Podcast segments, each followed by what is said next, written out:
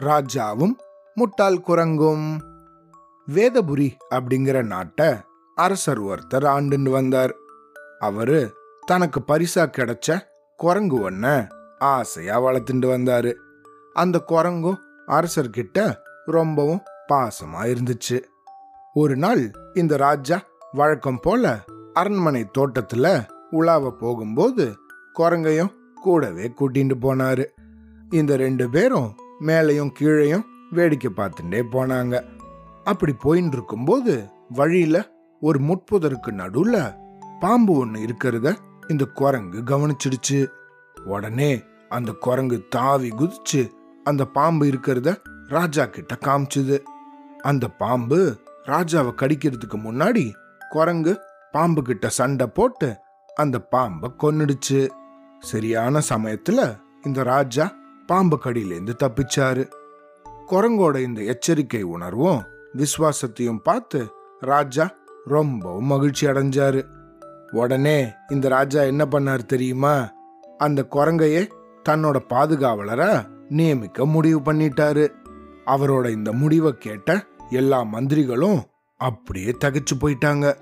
அவங்க எல்லாரும் இந்த ராஜா கிட்ட மகாராஜா என்ன சொல்றீங்க? என்னதான் இருந்தாலும் அது ஒரு விலங்காச்சே. அதுக்கு மனுஷங்க மாதிரி பகுத்தறிவோ யோசிக்கிற திறமையோ முடிவெடுக்கிற எண்ணமோ இருக்காதே. உங்களோட இந்த விபரீத எண்ணத்தை தயவு செஞ்சு மாத்திக்கோங்க அப்படின்னு எவ்வளவோ சொல்லி பார்த்தாங்க. ஆனா இந்த ராஜா கேட்கறதாவே இல்லை. இந்த பாருங்க என்னை பொறுத்த வரைக்கும் ஒரு பாதுகாவலனுக்கு இருக்க வேண்டிய முக்கியமான தகுதி பாசமும் விசுவாசமும் தான். அது என் குரங்கு கிட்ட நிறையவே இருக்கு.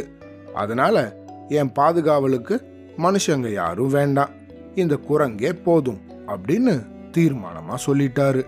அன்னிலிருந்து இந்த குரங்கு ராஜாவை விட்டு ஒரு நிமிஷம் கூட விலகாம அவர் எங்க போனாலும் கூடவே போறதும் வரதுமா இருந்துச்சு. இந்த மாதிரி இருக்கும்போது ஒரு நாள் இந்த ராஜா குரங்கு கிட்ட எனக்கு தூக்கம் வருது. நான் கொஞ்ச நேரம் நல்லா தூங்க போறேன். என்னை யாரும் தொந்தரவு பண்ணாம பார்த்துக்கோ சரியா? அப்படின்னு சொல்லிட்டு நல்லா கொரன்னு கொரட்டை விட்டு தூங்க ஆரம்பிச்சாரு. இந்த குரங்கும் ராஜா தூங்கும்போது ரொம்ப அக்கறையா படுக்கைக்கு பக்கத்திலே இருந்து நல்லா பாதுகாத்துட்டு வந்தது. அந்த சமயம் பார்த்து அந்த இடத்துக்கு ஒரு ஈ வந்துடுச்சு. அது ராஜாவோட காது கிட்ட வந்து அப்படின்னு சத்தம் போட்டு கத்தி ராஜாவை தொந்தரவு பண்ணிட்டு இருந்துச்சு இந்த குரங்கோ சு சு போ அப்படின்னு அந்த ஈய துரத்துச்சு. அங்கிருந்து காணாம போன அந்த ஈ கொஞ்ச நேரம் கழிச்சு திருப்பவும் அங்கேயே சுத்தி சுத்தி வந்துட்டு இருந்துச்சு இந்த குரங்குக்கு கோபம் தாங்கவே முடியல.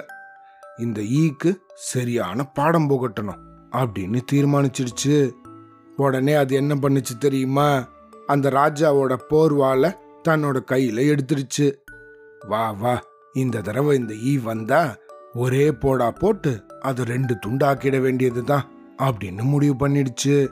இந்த இடத்துல நடக்கிறது எதுவும் தெரியாம இந்த ராஜாவோ பாவம் நிம்மதியா நல்லா குவார்ட்டை விட்டு தூங்கிட்டு இருந்தாரு. கொஞ்ச நேரத்திலேயே இந்த ஈ திரும்பவும் வந்துடுச்சு இந்த தடவை அது ராஜாவோட கழுத்து மேல பறந்துச்சு. தயாரா இருந்த அந்த குரங்கும் ஈய ஒரே வெட்டா டாபால்னு வெட்டிடுச்சு. அச்சோ பாவம் என்ன பரிதாபம். இந்த ஈ பறந்து தப்பிச்சு போயிடுச்சு. இந்த குரங்கு ராஜாவோட போர்வாளால போட்ட போடல ரெண்டானது ஈ கிடையாது.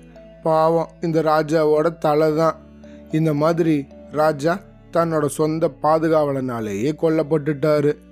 ராஜாக்கு நடந்த இந்த விஷயத்தை கேள்விப்பட்ட அந்த நாட்டு மக்களும் மந்திரிகளும் சோகத்துல மூழ்கிட்டாங்க.